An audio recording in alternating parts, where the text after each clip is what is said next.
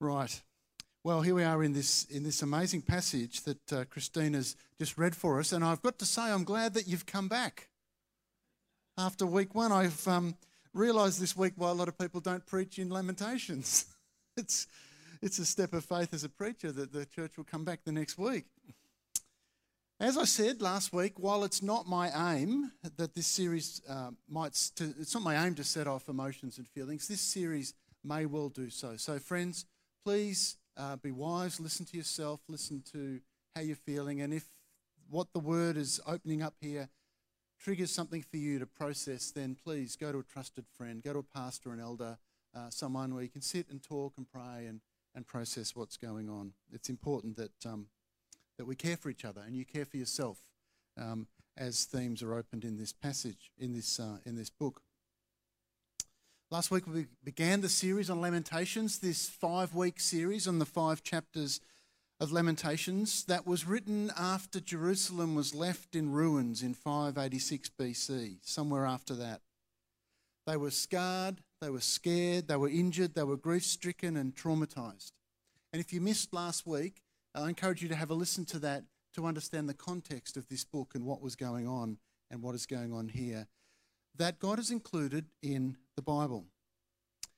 And gee, this morning's text is in our face, isn't it? Thanks for reading it, Christine. It uh, just goes on and on and on. It, it might be helpful for us to try to understand that what the people of Jerusalem were going through, and therefore what prompted writings of these five poems and the trauma and the grief that they were un- uncovering. Um, there's, a, there's a modern understanding that might help us. Um, as, as we look through these texts, and I hope um, I'm going to make a little bit of sense in the next few moments as we explore this. In 1969, a Swiss psychiatrist named Elisabeth Kubler Ross published a book called On Death and Dying. Uh, it had a massive impact globally, and she went on to become one of Time magazine's top 100 intellectuals of the 20th century. Kubler Ross encountered the closeness of death in formative ways in her younger years that set the course for her life's work and research. When she was five, she contracted pneumonia and was in hospital uh, in a very serious condition. The girl in the bed next to her died, and as a five year old, Elisabeth watched that process. Then, when she was 13, she was working in a Swiss laboratory as an assistant um, and this, the area they were looking at was uh, refugees from World War II. She later visited one of the Polish concentration camps, and it sparked her interest in the power of compassion and resilience of the human spirit. Now, Elisabeth must have been a strong willed person because she decided that she wanted to become a doctor, and her father decided to stop it. His preference was for her to be his secretary, um, but she wanted to become a doctor. And he became quite uh, stubborn about it, and so she left home at the age of 16 to become a doctor. And she supported herself right through her studies as a housemaid. And she became not only a doctor, but a world famous psychiatrist, first in Zurich and then in the United States. Now, why am I talking about Elisabeth Kubler Ross when we're studying Lamentations? Because Elisabeth Kubler Ross studied people who suffered so much and lost so much, particularly from the Holocaust.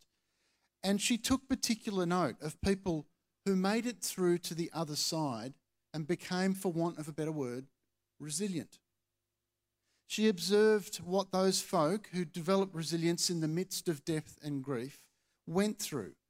And she developed it into a theory of five phases that people go through with death and dying.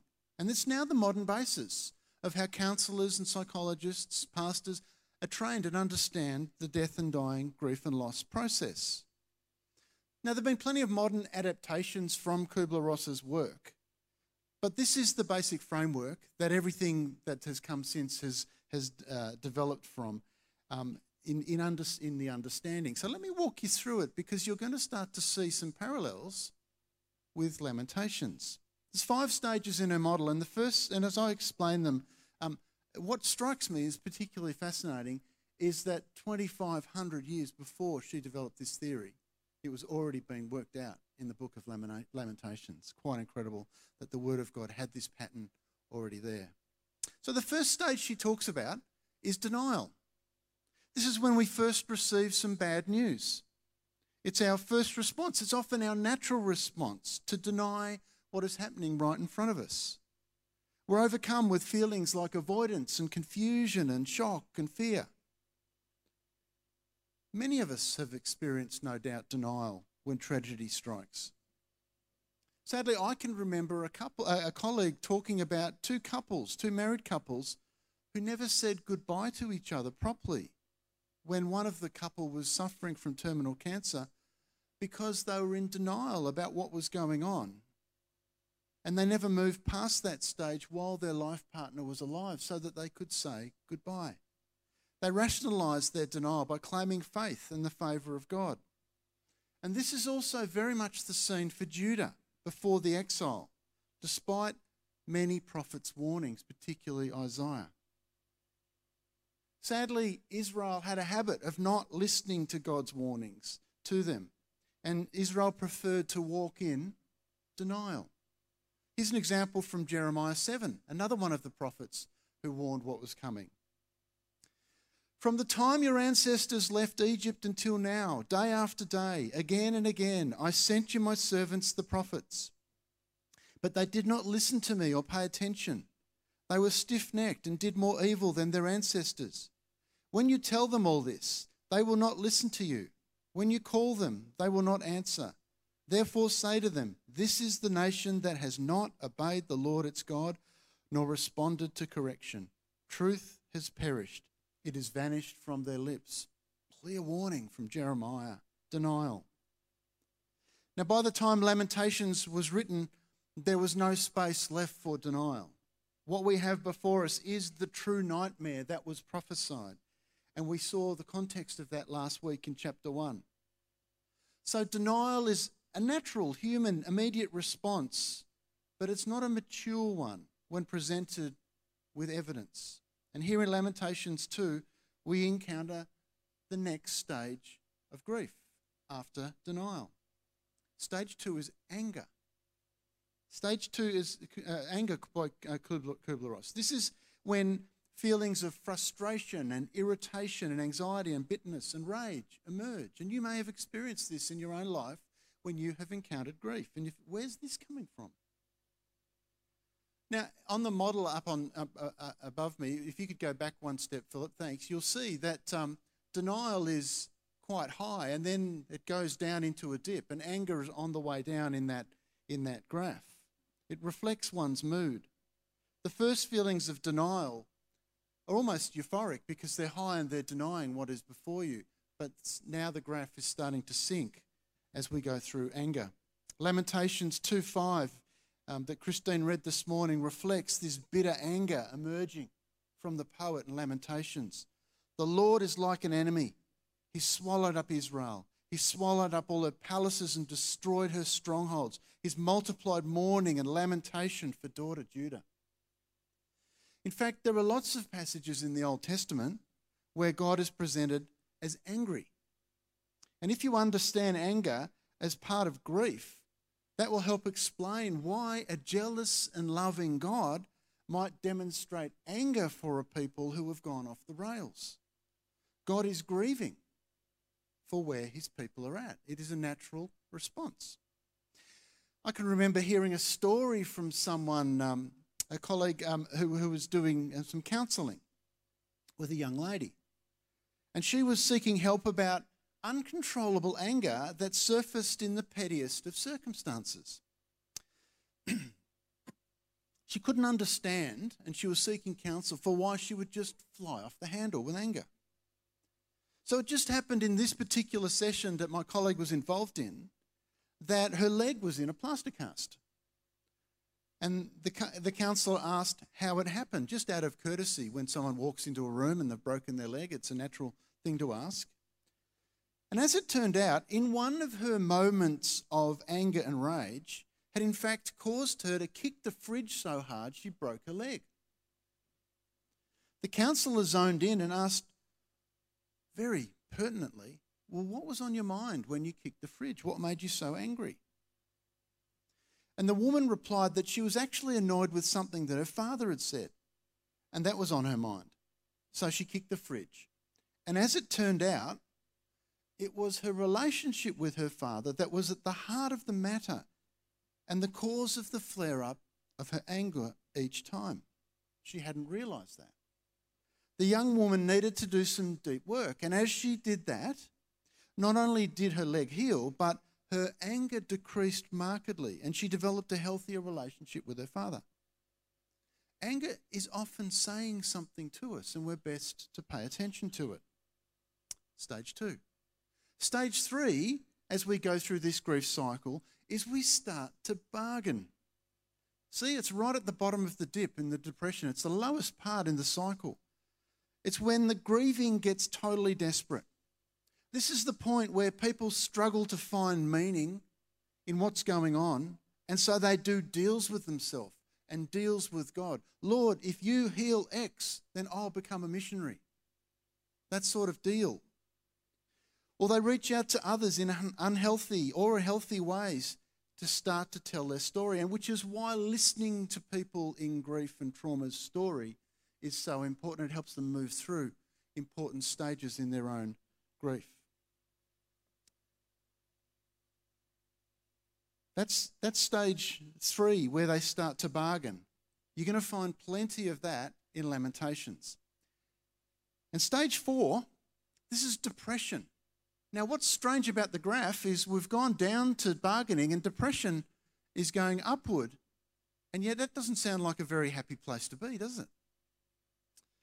Well, we need to separate what Kubler Ross meant by depression from our modern understanding of mental health, which we often call depression.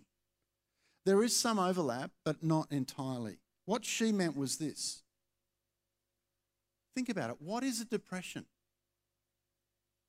You think you're driving along the road and you see a pothole in the road. That's a depression. Or you see the road goes down. That's a depression. The dictionary says a depression is a sunken place. And Lamentations is filled with a whole remnant of survivors in their sunkenness who are crying out. What does it mean to depress something? To press down. To depress something is to push it down.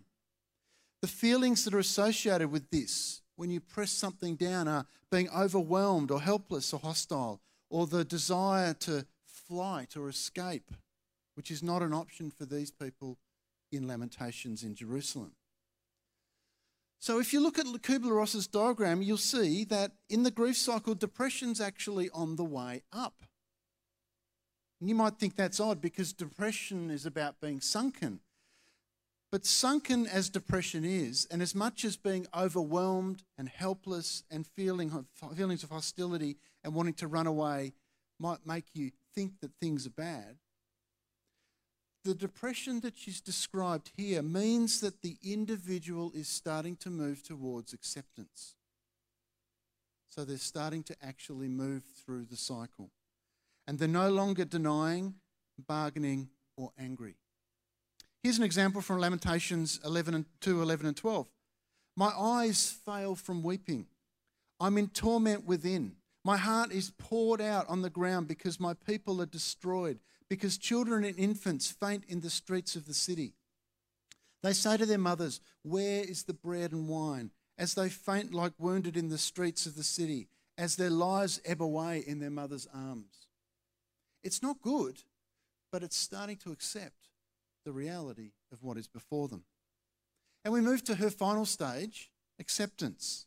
And as I said, stage five is all about um, acceptance, but you might also use the word resignation. There is no more fight. Denial, anger, bargaining, depression fade into the past. Acceptance now comes upon the people as they accept that things have changed and perspective needs to be reset. New options can eventually be explored. Perhaps even a new plan can be put in place because moving on becomes accepted or necessary. And this is where we are in Lamentations, and this is where many people are in their lives when they move through grief and loss. So, holding the idea of this grief cycle and the pattern that we must go through and that Kubler Ross discovered from the Holocaust that people went through in such terror. Holding that grief cycle, I hope you're going to start to see this unfolding as we go through the five poems or the five chapters in Lamentations, as it moves towards acceptance and health. And then the deeper question of where is God in the midst of that, which we will be exploring across these five weeks. Because Lamentations is a poem, it's not meant to be read literally, friends. If you try to read it literally, you'll get tied up in all sorts of knots because verses 1 to 8 represent, in chapter 2, represent God as the enemy of Israel. Of course, God is not their enemy, but such is their plight, that's how he's presented. That's all part of the literature, the literary technique that is used in Lamentations. Verses 1 to 3 says, How the Lord has covered daughter Zion with the cloud of his anger.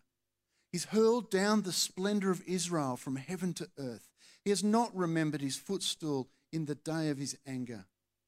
Without pity, the Lord has swallowed up all the dwellings of Jacob. In his wrath, he has torn down the strongholds of daughter Judah. He has brought her kingdom and its princes to the ground in dishonor.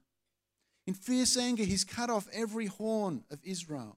He's withdrawn his right hand at the approach of the enemy. He has burned in Jacob like a flaming fire that consumes everything around it. There's plenty of anger here, right? We can see what's going on in the grief cycle. There's plenty of anger and descriptiveness in Lamentations right from the start. What the scene is like and how things feel. This poem is from the heart of a traumatized people who need to be heard in the midst of their plight. Much of the imagery here at the start, too, comes from the idea of the day of the Lord that the prophet spoke about.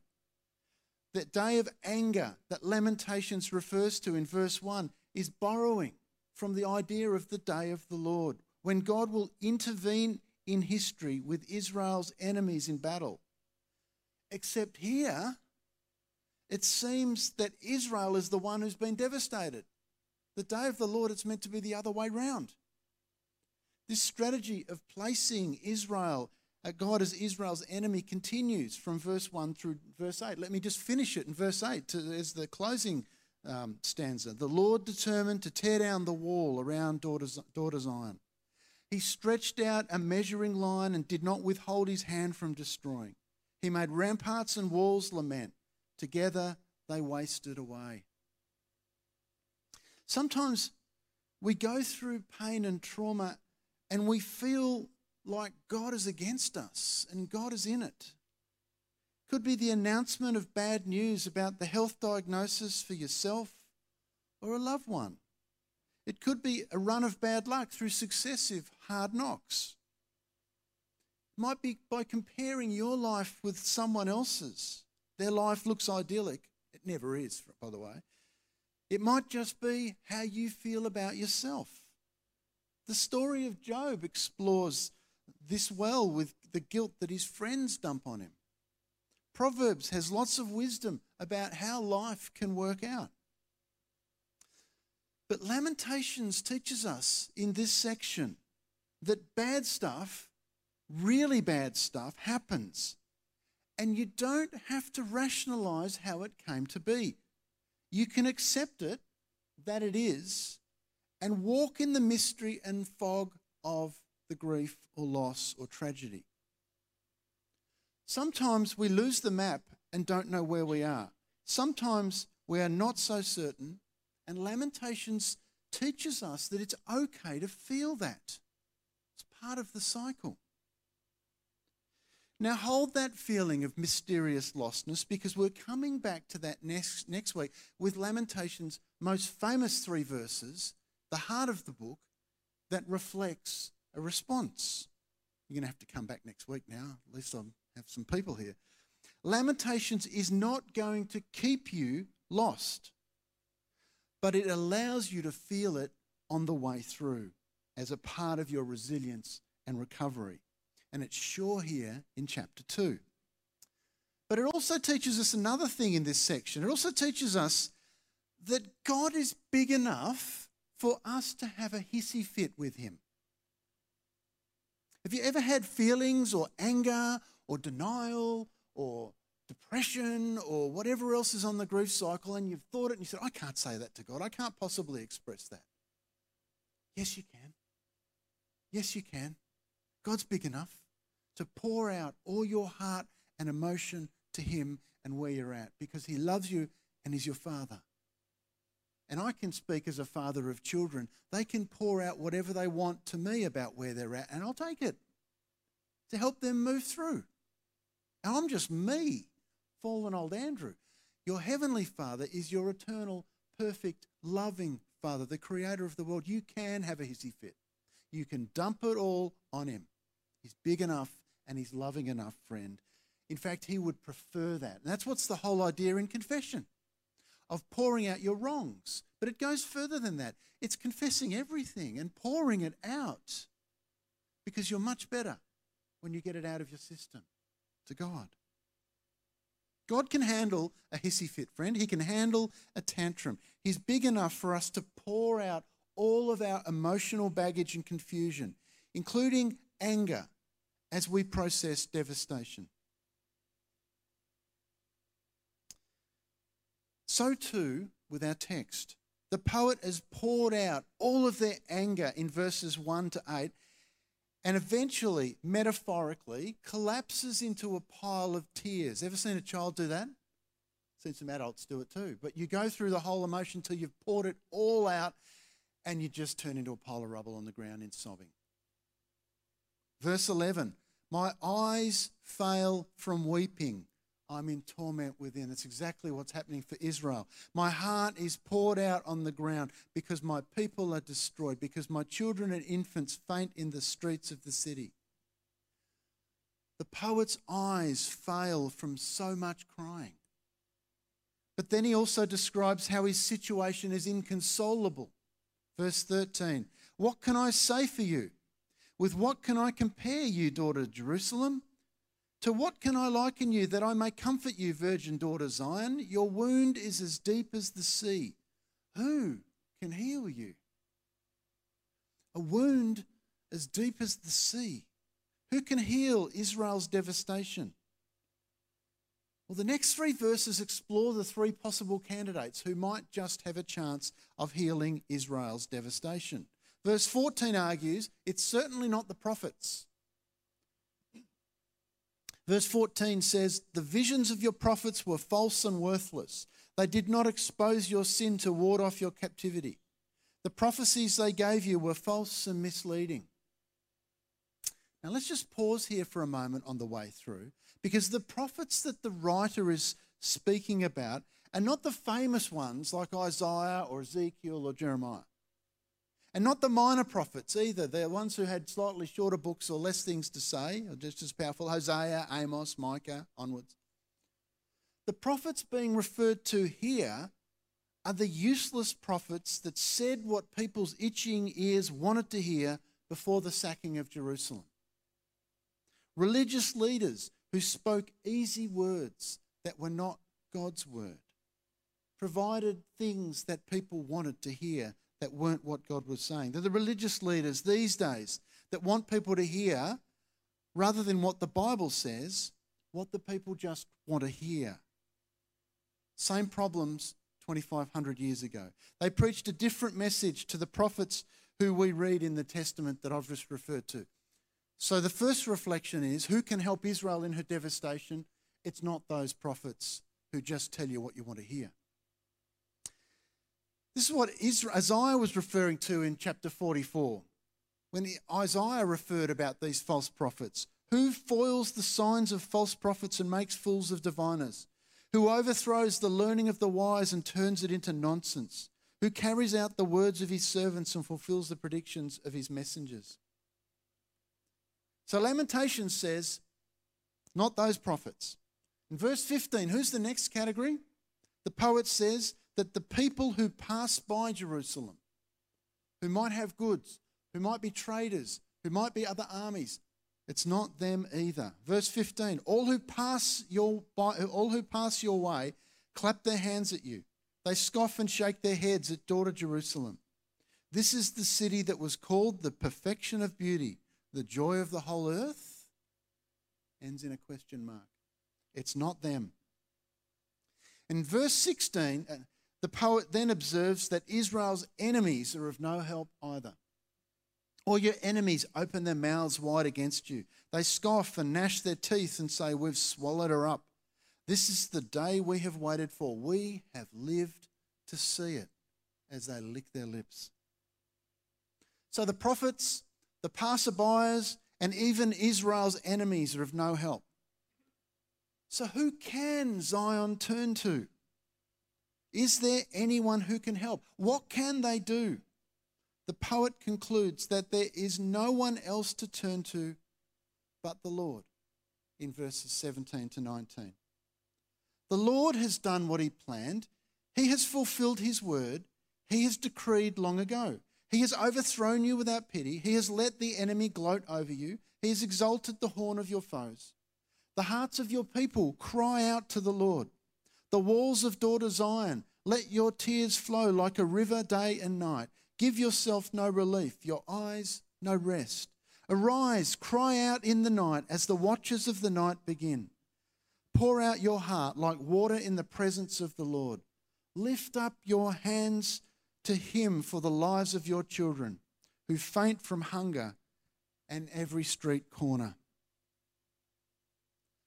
The poet concludes that all that they are left with, their only source of hope, is God.